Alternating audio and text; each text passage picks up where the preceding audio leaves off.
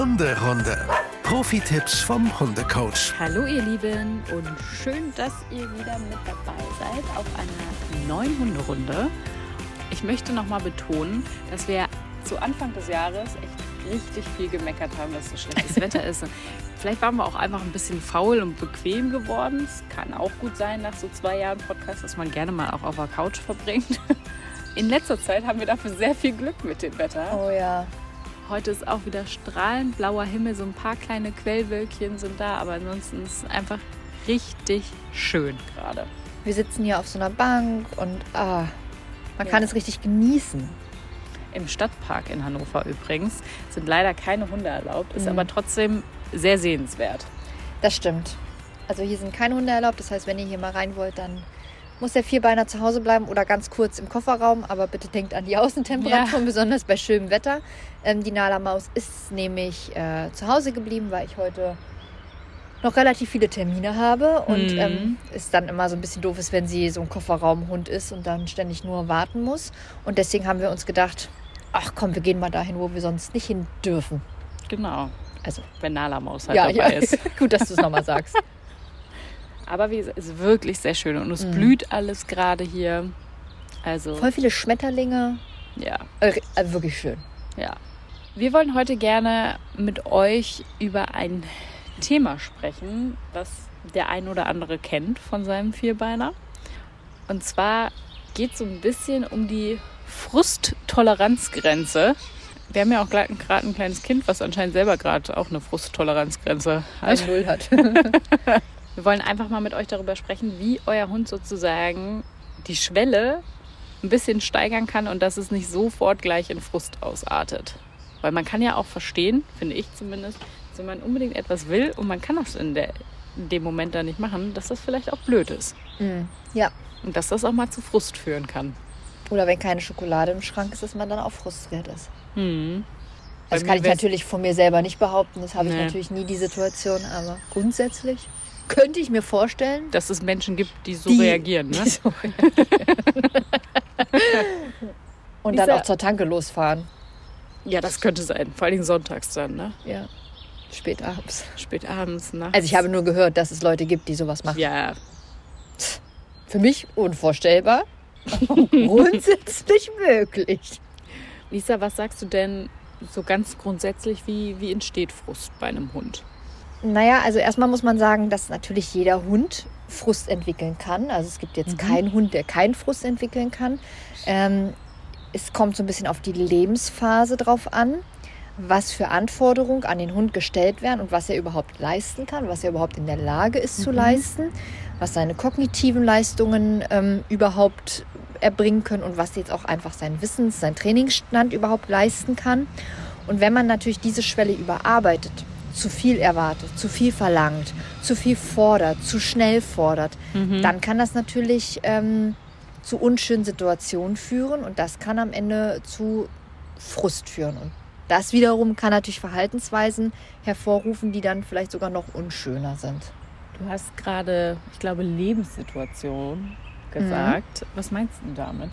Na, Lebenssituationen sind einfach auch wirklich stressige Situationen für einen Hund. Ne? Ähm, wenn man auch schöne Situationen hat, wie man fährt in den Urlaub, aber das ist einfach eine andere Situation. Man zieht um, das kann ich ja nun selber aus eigener Erfahrung gerade berichten. Das ist für den Hund und auch für uns eine andere Lebenssituation. Oder es gibt irgendwelche privaten Veränderungen, Partner, Partnerinnen haben sich getrennt oder gar Schlimmeres ist passiert. Ähm, oder der Hund hat auf einmal einen kleinen neuen Hund dazu bekommen und damit hat sich die Lebenssituation verändert. Also genau, es kann halt so ganz, ganz vieles wirklich ganz unabhängig vom Alter, vom Trainingszustand und auch von der Gesundheit schon verändern und damit zu Frust führen. Gibt es Hunde, die anfälliger sind für Frust als vielleicht andere? Also dafür gibt es jetzt keine Statistiken. Ich kann es eher aus dem Hundetraining sagen, dass ich schon finde, dass es so ein, zwei Hunde gibt, wo ich sage, ja, Mhm. da muss ich schon unterschreiben, dass die im Training oftmals schneller hochfahren, schneller aus ihrer Haut fahren und ähm, schneller wirklich an die Grenzen kommen. Ja. Welche wären das, wenn du Ah, es das- verraten möchtest? Ja, das soll überhaupt nicht diskriminierend sein ne? und das soll jetzt irgendwie gar nicht so ein Vorurteil sein, ganz im Gegenteil. Aber es sind oftmals tatsächlich so die jagdlich ambitionierten Hunde. Mhm. Ähm, die Wischler sind oftmals schnell frustriert, besonders in den jungen Jahren und die ganzen Hüter und Schutzhunde. Ich kann mir halt auch vorstellen, dass es halt auch ein Welpe oder ein Junghund halt natürlich super schnell frustriert ist, ne? weil er ja wahrscheinlich Na, Neues ist- entdecken will Ja, und in der Situation ja meistens in dem Alter man ja so die ersten Regeln und auch äh, Kommandos bzw. Grenzen auch irgendwie beigebracht bekommt. Mhm, genau, das ist das eine, weil man eben Regeln, Grenzen bekommt, die frustrieren, aber ganz oft auch, weil der Mensch einen überfordert. Ne? Mhm. Und dass äh, kleine Welpen oder Junghunde Hürden das einfach gar nicht leisten kann und dann einfach deswegen Frust entsteht. Ne? Also das finde ich ist beides. Okay. Was würdest du denn sagen, was ist der perfekte Zeitpunkt, um irgendwie mit dem Anti-Frust-Training zu beginnen? Na, im Grunde beginnt man, also beginnen die Welpen damit ja schon bei der Mutter. Mhm. Sie dürfen nicht immer an die Zitze. Die Mutter gibt die Zitzen frei und dann dürfen sie trinken, wenn die Mama das bestimmt. Ähm, das heißt, da lernen die Hunde ja schon eine Form von Selbstregulation ähm, und sich auch mal zurückzunehmen und Bedürfnisse von anderen wahrzunehmen. Und dann beginnt das wirklich von Tag eins, wenn sie bei uns sind, ähm, mit den simpelsten Sachen. Also es beginnt ab Tag eins. Das ist schon mal gut zu wissen, dass man im Prinzip da von Tag 1 hinterher sein muss. Ja, und es auch automatisch macht. Das sind auch so Sachen, die werdet ihr vielleicht so bewusst vielleicht gar nicht trainieren, aber das sind vielleicht eure Regeln, eure Grenzen und das muss der Hund aber erstmal über die Selbstregulation überhaupt wahrnehmen, überhaupt kennenlernen. Und deswegen entsteht natürlich Frust, weil er für sich selber anders entscheiden würde. Und ja, damit fangt ihr sozusagen von Tag 1 damit an. Wie äußert sich denn Frust bei Hunden? Das ist wahrscheinlich wie immer individuell, ne? Total, ja. Also es gibt natürlich Hunde, ähm, die sind frustriert und die fangen an, Sachen kaputt zu machen. Mhm. Leine, Möbelstücke, Wände. Die fangen an, ähm, körperlich gegen sich selbst sich zu wehren. Sich selber wirklich die Pfoten wund zu lecken. Irgendwelche Löcher in irgendwelche äh, Kniescheiben sich reinzufressen. Okay. Ähm, also wirklich sich selber wirklich wehtun, weil sie das nicht, nicht mehr regulieren können. Gegen den Menschen gehen, also gegen ihren eigenen Besitzer irgendwie Mhm. gar zu dolle sind. Unschön. Genau, weil sie dann vielleicht ähm, ne, eine Korrektur an der Leine bekommen haben und dann schnappen sie nach hinten Mhm. ähm, oder fangen an, in die Wade rein zu schnappen oder zu knabbern. Frustration kann sich auch gegenüber anderen Artgenossen, also gegenüber anderen Hunden äußern, äh, im Freispiel oder auch an der Leine, weil sie eben nicht hin dürfen und sie deswegen Frust entwickeln. Also das kann wirklich ganz, ganz, ganz viel machen. Manche sind einfach extrem laut. Die okay. bellen und fiepsen in einer Tour, weil sie so unruhig sind und, und sich selber nicht regulieren können dadurch Frust entsteht. Also da ist wirklich, ja, von bis. Hecheln, Kratzen, Schuppen. Einfach diese typischen Stresssignale, die wir ja schon mal besprochen haben, aber die können natürlich auch entstehen, wenn der Hund Frust hat. Ich würde jetzt mal sagen, wahrscheinlich ist nicht alles gleich sofort, äh, ich, ich nenne es mal jetzt chronisches Frustverhalten, äh. Ja. Sondern manchmal ist es ja vielleicht auch einfach nur ein, ein schlechter Tag. Kannst du da irgendwelche Unterschiede festmachen?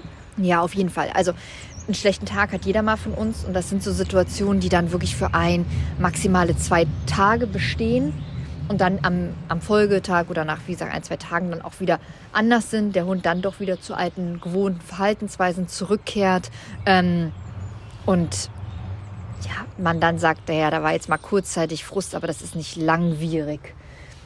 Frust, chronischer Frust, wie du es gerade genannt hast, ähm, der entsteht natürlich dann, wenn es über einen längeren Zeitraum so aufrecht bleibt und bestehen bleibt. Das heißt, immer wieder möchte ich, dass der Hund ähm, entspannt an der Leine geht und ähm, ich schaffe das nicht und dadurch entsteht überhaupt Frust. Das heißt, ich arbeite diesen Frust fast erst in diesen Hund rein, ähm, weil es irgendwie nicht die richtige Lösung ist oder weil ich nicht den richtigen Ansatz. Ansatz habe, genau, oder wie auch immer, oder die Korrektur nicht die richtige ist, wie auch immer.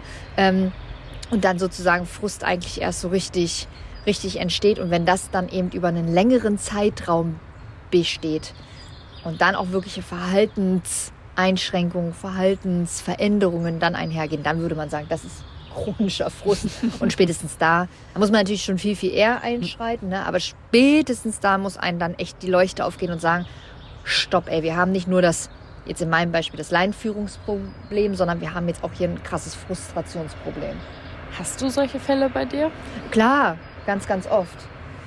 Man trainiert, man trainiert und man ähm, zum Beispiel, man setzt eine Korrektur, äh, aber die Korrektur wirkt irgendwie nicht und die Korrektur stumpft immer weiter ab und der Hund denkt sich, ja, pff, Pärchen, Frauchen, das machen, das ist jetzt irgendwie auch Laterne. Trotzdem entwickelt sich der Frust weiter, trotzdem geht das immer weiter. Ähm, klar, und dann hat man eigentlich dieses Grundproblem, ist auch noch da und ist auch wahrscheinlich so schlimm wie noch nie, aber die Leute stören sich dann meist an diesem Frustrationsproblem mehr als an diesem ursprünglichen Problem, weil dieses Frustrationsproblem dann echt so Verhaltensauffälligkeiten hat, die wirklich dann meist nicht mehr so richtig lustig sind. Und was machst du dann? Also wahrscheinlich beides gleichzeitig angehen. Schwierig. schwierig. Ja, genau. Also tatsächlich muss man sagen, löse ich, versuche ich immer erstmal dieses Frustrationsproblem zu lösen beziehungsweise zu gucken, ähm, geht es nicht sogar doch beides oder kann man nicht nochmal mit einer leichten Veränderung irgendwie da eine Verbesserung hervorführen. Aber sonst würde ich sagen, ja, Frust lösen, damit überhaupt erstmal wieder gearbeitet werden kann. Weil Frust blockiert ganz oft das Lernverhalten, ganz massiv. Und wahrscheinlich überträgt sich ja der Frust auch auf oh, den Menschen, Super dolle, Ne? ja, total. Also entweder bin ich frustriert und dann ist mein Hund frustriert oder der Hund ist frustriert und dann bin ich frustriert. Also das ist wirklich meist eine Verkettung, die nicht, nicht zu unterschätzen ist. Und auch richtig, also die kann richtig krass werden. Ne? Also dass Leute dann richtig auch garstig zu ihrem Hund werden. Ähm, oder auch der Hund garstig zu seinem Besitzer, Besitzerin wird. Also das ist schon echt, ja, nicht, nicht ohne. Hast du mal ein Beispiel für uns?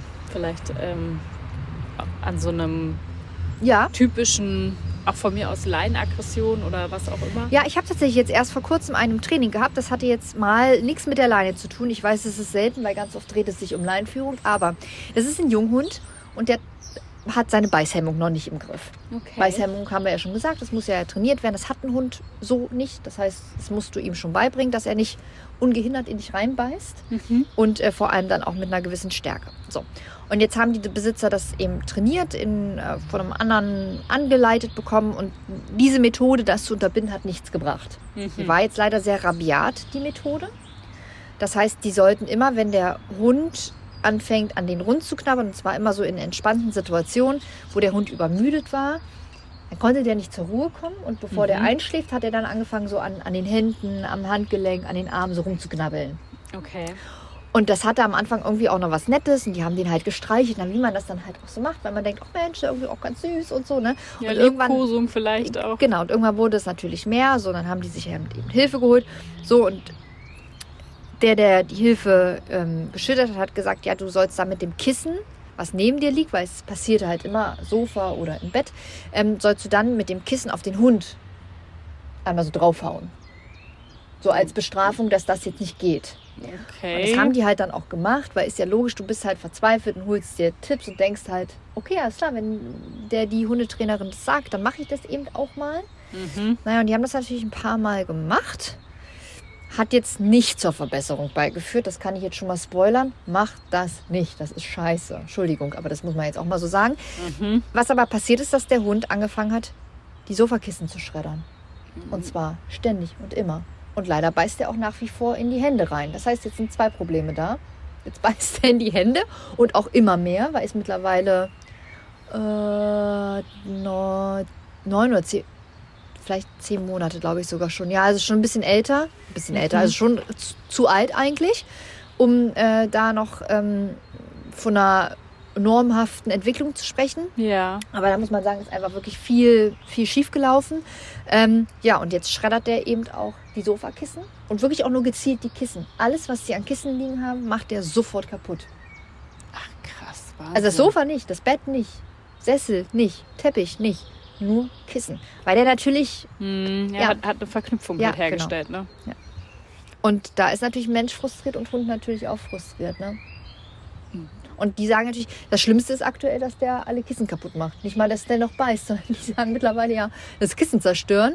ist Mhm. unser Hauptproblem. Wo man sagt, ja, ja, gut, das ist natürlich nicht der Kern. Ne? Das Grundproblem Mhm. ist was anderes, aber ich kann verstehen, dass ein Das das Kissen zerstören fast mehr jetzt äh, ärgert und nervt. Und wie bist du da erstmal rangegangen? Also hast du wahrscheinlich erstmal alles angeguckt, ne? Und irgendwie Ja, viel ja, genau. geredet, ne? Also das geht natürlich überhaupt nicht über die Ferndiagnose. Da trifft man sich mit dem Menschen, lässt sich das wirklich ganz, ganz ausführlich erklären.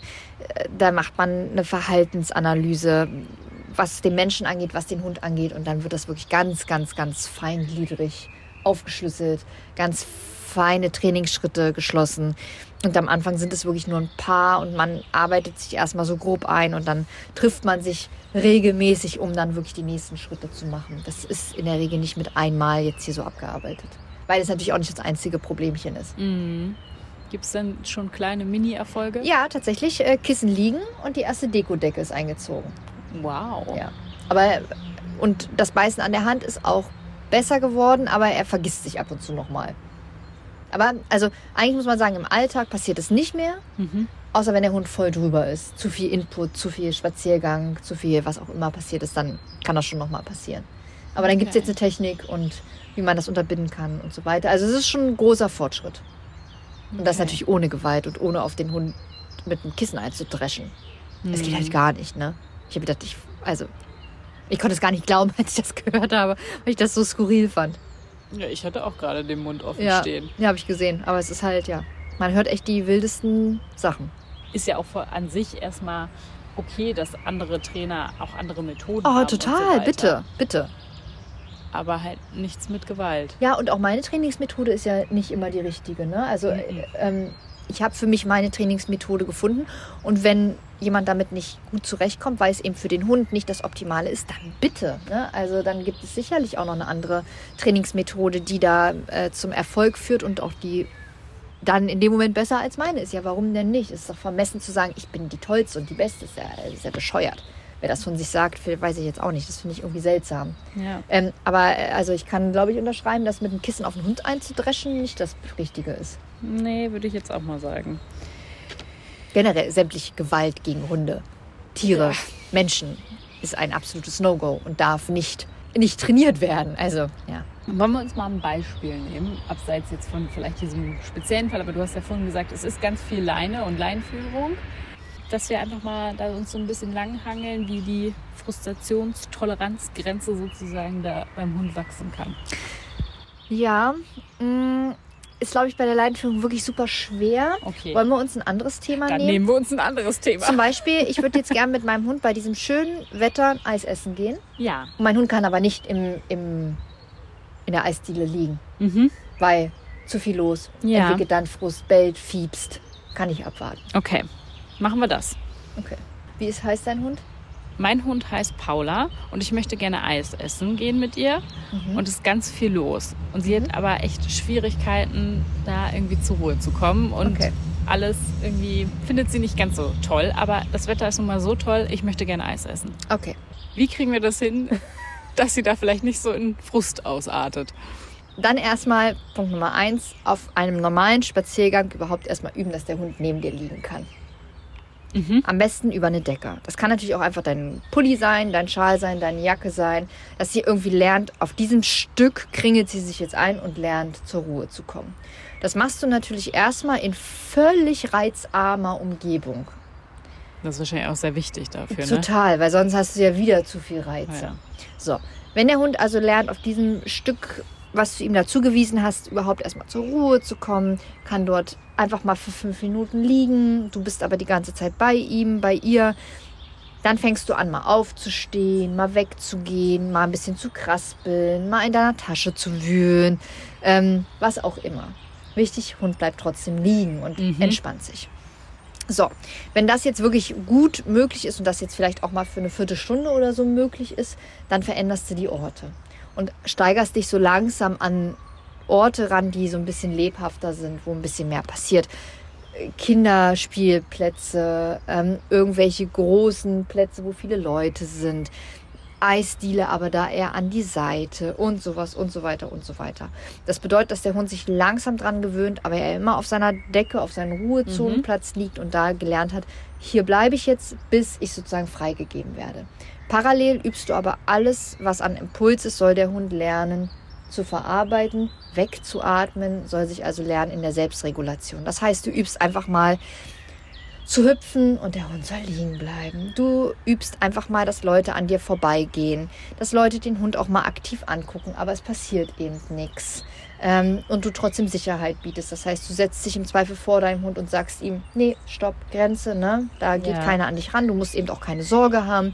Du musst auch nicht aufpassen, wenn du da liegst, ne? Mhm. Ähm, ja, und baust wirklich alles an Ablenkungen rein. Du fängst mal an, vielleicht zu telefonieren, weil für viele Hunde ist so, ja, ja, wenn Frauchen telefoniert, dann ist sie eh nicht mehr aufmerksam. Merksam. Hm. Ähm, das heißt, alles, was an Ablenkung möglich ist, baust du dir rein. Und wenn du sagst, jo, alles reingearbeitet und eigentlich klappt das, dann wäre die Eisdiele am Rand vielleicht dann der nächste Trainingsschritt. Ja. Aber nicht mittig ins Café. Also sind wir jetzt eigentlich auch wieder beim Thema dann Deckentraining und Impulskontrolle, ne? Ja, genau. Also Impulskontrolle hat ganz viel damit zu tun. Deckentraining auch, aber man darf es jetzt nicht mit der Decke zu Hause vergleichen, weil da darf der Hund ja oder soll der Hund ja erst aufstehen, wenn er geschlafen hat. Ne? Ja. Deswegen nenne ich das äh, die Decke draußen auch gerne immer so der Ruhezonenplatz, Ja. ähm, weil da soll er einfach nur Ruhe halten in seiner vorgesteckten Zone. okay. Weil irgendwann stehen wir ja auf und im Zweifel hat der Hund da ja noch gar nicht geschlafen und trotzdem ist es okay. Mhm. Das stimmt. Ich habe im Vorfeld so ein bisschen auch gelesen, dass auch die berühmten Controlettis, wie man sie gerne nennt, Ja. so ein bisschen da mit reinspielen Mhm. in dieses Frustthema. Ja. Was würdest du, also was sagst du dazu? Auf jeden Fall, die haben da einfach eine besondere Veranlagung irgendwie für, dass wenn die nicht ihren vermeintlichen Job machen können, den sie meinen machen zu müssen, Mhm. dass die dann Frust entwickeln. Ähm, ja, das, den Job darf man ihnen guten Gewissens kündigen, man muss ihnen aber eine gute Alternative anbieten. Ne? Also nicht einfach nur sagen, darfst du nicht mehr und dann schwebt der Hund so in der Luft und weiß nichts mit sich anzufangen. Das heißt, wenn ihr eurem Hund einen Job kündigt, wie zum Beispiel, hör auf mich zu kontrollieren, völlig okay, aber dann gebt ihm eine Alternative, was er anstatt dessen machen darf. Mhm. Nämlich entspannt rumliegen oder einen Knochen kauen oder, ne, ich weiß jetzt auch nicht was, aber ähm, nicht nur einfach kündigen und nicht da sein. Weil das kann auch Frust machen, weil dann ist man halt mit sich frustriert und weiß dann auch nicht weiter. Fängt halt den nächsten Blödsinn Ja. an. Wahrscheinlich, ne? Ah, ich darf das Kissen nicht kaputt machen, dann nehme ich halt die Decke. Mach halt die kaputt. Ne, also äh, muss jetzt schon, der Hund muss eine Struktur haben. Muss nicht, ist meine Meinung. Ganz am Anfang haben wir über Schokolade gesprochen und dass es da eventuell Menschen gibt, die da auch bei sich Frust entstehen lassen könnten, wenn keine Schokolade da ist. Wir kennen diese Menschen nicht, Nee, aber wir haben, finde ich auch gehört, ganz seltsam. wir haben gehört, dass es sie geben soll. Eine ganz besondere Spezies. Aber ich kann mir ja auch vorstellen, gerade bei Hunden, dass auch bei Futter da auch Ja. eine Frusttoleranzgrenze relativ schnell erreicht wird, oder? Ja, da hört für viele die Hundefreundschaft im wahrsten Sinne des Wortes auf. Man sagt immer, bei Menschen hört bei Geld die Freundschaft auf. Ja. Nee, bei Hunden hört sie ganz oft äh, bei Futter auf. Und bloß kein Knochen teilen. Ja, ja, es geht gar nicht. Es ist halt eine Ressource, ne? Futter wird immer zugeteilt. Und es ist ja äh, gut, wenn Hunde sich diese Ressource nicht mehr selber übers Jagen äh, einteilen müssen, sondern wir Menschen teilen ja einfach die Ressourcen ein. Wir verteilen Futter, wir verteilen ähm, Leckerlis, wir verteilen Knochen. Und das wissen die Hunde natürlich auch. Und dann wissen sie auch, dass diese Ressource gut und heilig ist. Und Hunde, die das nicht gelernt haben, das zu teilen, haben damit unter dann eben Schwierigkeiten. Und dann entsteht Frust, weil eben der Nachbarhund auch was zu fressen bekommt und die dann echt äh, Stress damit haben. Ähm, oder weil sie einfach wirklich ähm, vielleicht es nie gelernt haben. Das kann bei Welpen passieren, das kann auch bei Auslandshunden passieren, ähm, Futter wirklich zu teilen. Und dann ähm, entsteht da wirklich auch Frust. Dann bunkern die ihr Futter und gehen dann zum anderen Hund und klauen das da im Zweifel. Hatte Nala, also abseits von jetzt dem Umzug, das war natürlich mega Frust. Ja. Vor allen Dingen, als noch die Katze mit dabei war, im Ja. Spiel war. Ja. Ähm, aber hatte Nala früher Probleme mit Frust? ja, auf jeden Fall. Bei welchen Themen war das so? Ähm, auf jeden Fall bei der Leinführung, da hatte sie Frust, aber auch so bei so Impulssachen, die halten zu können, hatte sie schon Frust. Ne? Okay, dann würde ich gerne einmal nochmal zum Abschluss sozusagen von dir zusammenfassend einmal wissen, warum es aus deiner Sicht gut ist, an der Frusttoleranzgrenze des Hundes zu arbeiten. das ganze Leben vom Hund besteht irgendwie aus Selbstregulation. Er sieht was, er muss gelernt haben, oh, ein Schmetterling, da springe ich nicht hinterher, da schnappe ich nicht rein. Obwohl ich das vielleicht gerne machen wollen würde. Ich habe aber gelernt, und genau da passiert es jetzt, ähm, dass ich diesen Schmetterling einfach vorbeifliegen lasse, ohne dass ich da irgendwie dran rummache. Wenn ich das nicht mache, habe ich eine Alternative. Ich bleibe hier einfach entspannt liegen. Das habe ich gelernt. Frust wäre ja dann gegeben, wenn äh, ich das nicht gelernt habe und ich weiß nicht, was ich mache. Und dann mhm. baut sich sozusagen dieser innerliche Kampf, ich würde da gerne reinbeißen in diesen Schmetterling, immer weiter, immer, immer, immer weiter auf. Und deswegen, das ganze Leben besteht darin, für den Hund sich in Selbstregulation zu trainieren. Und der Frust, der vermeintlich aufsteigt, dann mit gutem Training wegzuarbeiten, gute Alternativen angeboten zu bekommen um dann den Alltag entspannt verleben zu können. Also ja, ist Frust. Ein ständiger Begleiter kann auch immer wieder neu auftreten, mhm. mit ja immer wieder neuen Reizen. Das ist ja, ja das Leben klar. ist ja nun mal nicht gleich. Ähm, das heißt, auch wenn euer Hund super ähm, gechillt ist und sich super gut selbst reguliert und alles schick ist, dann kann aber ja trotzdem morgen auf einmal eine neue Situation entstehen, die ihr noch nicht trainiert habt und dann entwickelt er auf einmal Frust. Das heißt, da muss man eben wieder neu dran arbeiten. Deswegen ist es stetig immer, immer, immer ein Training. Sicherlich irgendwann sehr, sehr minimiert mhm. und vielleicht fällt es einem dann auch gar nicht mehr so bewusst auf oder man würde es gar nicht mehr als solches Training betiteln, aber am Ende ist es das.